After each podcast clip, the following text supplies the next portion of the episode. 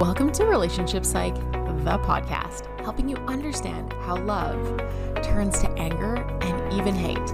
Through the episodes, you will learn how to transform doomed relationships into exciting, intimate, and long lasting partnerships. I'm your host, Amber Dawson. I'm a psychologist, author, and speaker. A few of my favorite things are my husband, Grapes, and my adorable little dog, Briggs. Now let's learn how to create a soul crushing love that lasts. Hit subscribe in your podcast app so that simply by listening, you can learn to create a strong relationship. Four doomed communication patterns. These are what to stop doing now if you want your relationship to last. In the TV show Everybody Loves Raymond, Deborah and Ray are that lighthearted couple that get in a ton of banter. Certainly, they are making their marriage work, but they give us a lot of great examples for what to do and certainly what not to do. In this episode, you see Deborah hard at work at the kitchen table, working diligently.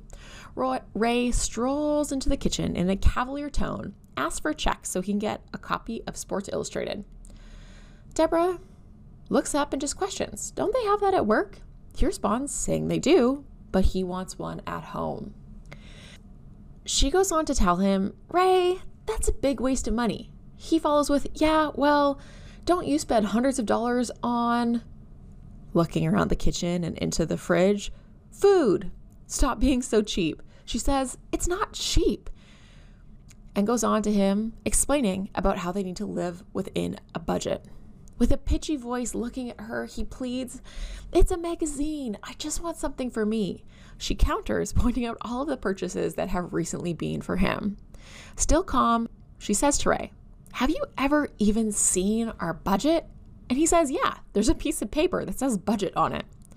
Raising her voice with an exasperated look on her face, she says, You have no idea what I do here, do you? Getting up from the table, she goes to get Ray, saying she will explain it to him. And he responds, No, you're going to kill the magic. Sitting him down next to her, she says, Once every two weeks, I go into the hamper, find your pants, and I dig out a paycheck. He responds, You're welcome. She continues to proceed, explaining to him about the costs that they have each month, servicing their debt, putting money away from the children, and having some discretionary money for whatever is left over after. He, she then asks if he understands, him responding with, You know, one of your eyes is bigger than the other one. Looking away, her jaw nearly hitting the floor, taking a deep breath in, and in a raised tone, Deborah responds, You can't even listen to me. You can't even hear about the budget. He blames her. You're making this too complicated. She defends, she is not. He counters back. He protests that she is, and as her face turns, sitting back in her chair with a look of certain anger on her face, Ray, immediately says, I didn't mean what I said. Closing the checkbook, scowling, Deborah shoves the papers towards him. She agrees the budget could be easier and walks away, leaving it for Ray. Now, while this was lighthearted with lots of laughs for the audience, if you can imagine actually being in that situation with your partner, trying to explain to them the budget, and they tell you one of your eyes is bigger than the other, it's almost like I can see the steam that would be coming out of my ears as if it was a cartoon we use this, we're going to go through what John Gottman terms the four horsemen of the apocalypse because they are so bad for relationships. Even the masters of relationships do these from time to time, but the key is noticing them quickly once they start and repairing the relationship. As the old saying goes, you attract more bees with honey than you do with vinegar, and these are certainly the vinegar. So let's go through the four horsemen. The first is criticism. This is an attack. You're bringing up an issue that fo- focuses on a flaw within your partner's personality. It basically says, hey, there is something wrong with you. Basically, we can see this in the example above when Ray says to Deborah, Stop being so cheap. He makes it about her, a quality within her. She is a cheapo. Instead of just saying, Hey, Deborah, you know what? This is important to me. I wonder if there's a way we can compromise about it. But rather, he makes it about a personality trait within her. The second one is defensiveness. The goal of defensiveness is self protection. It is super common for most people to do this as soon as they feel criticized. They're going to defend their position.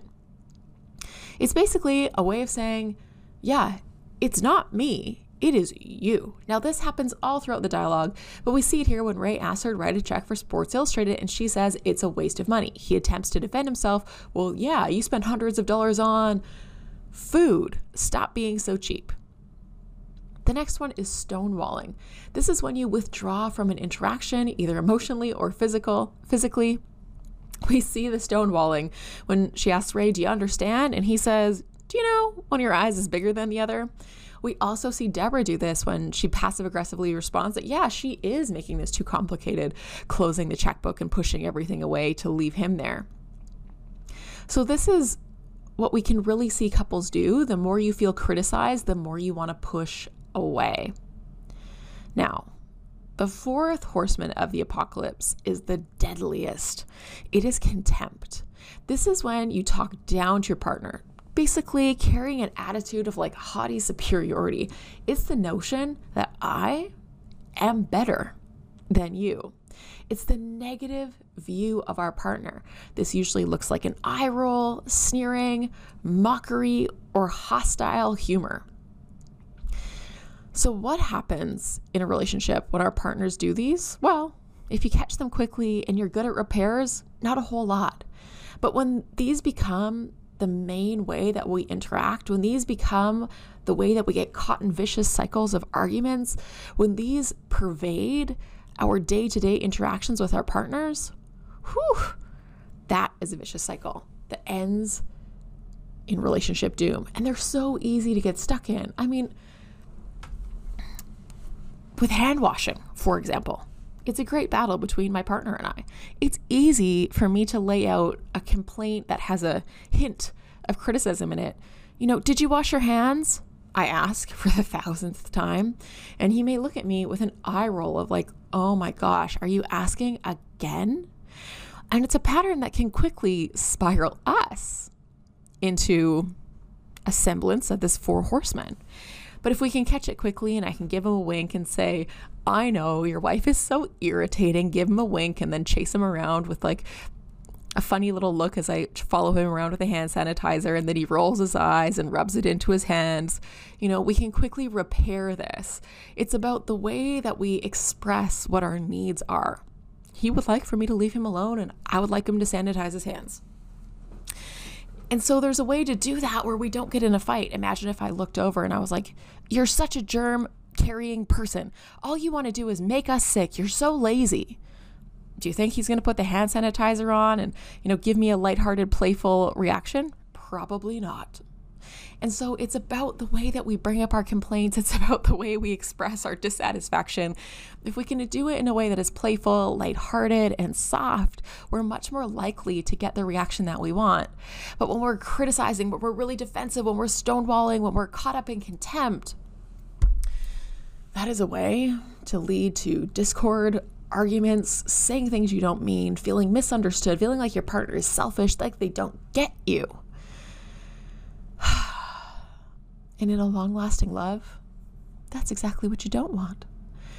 So, the first step in these is just really noticing okay, I have a complaint.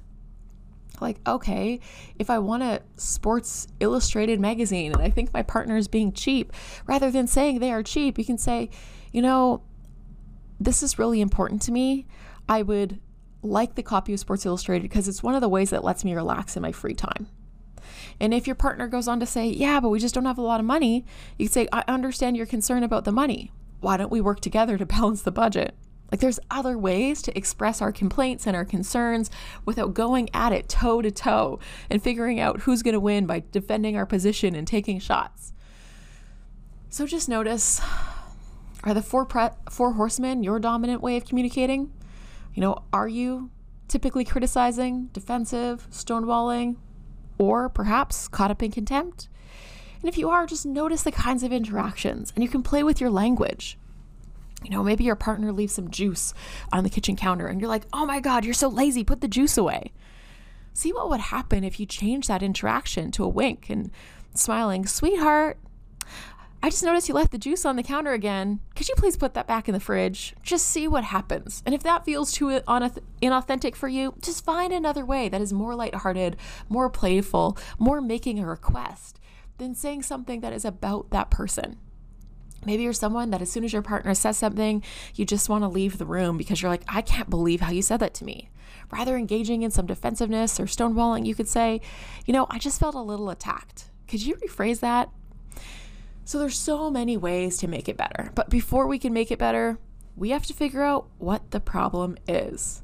So take a look, notice your patterns in communication. That is the first step.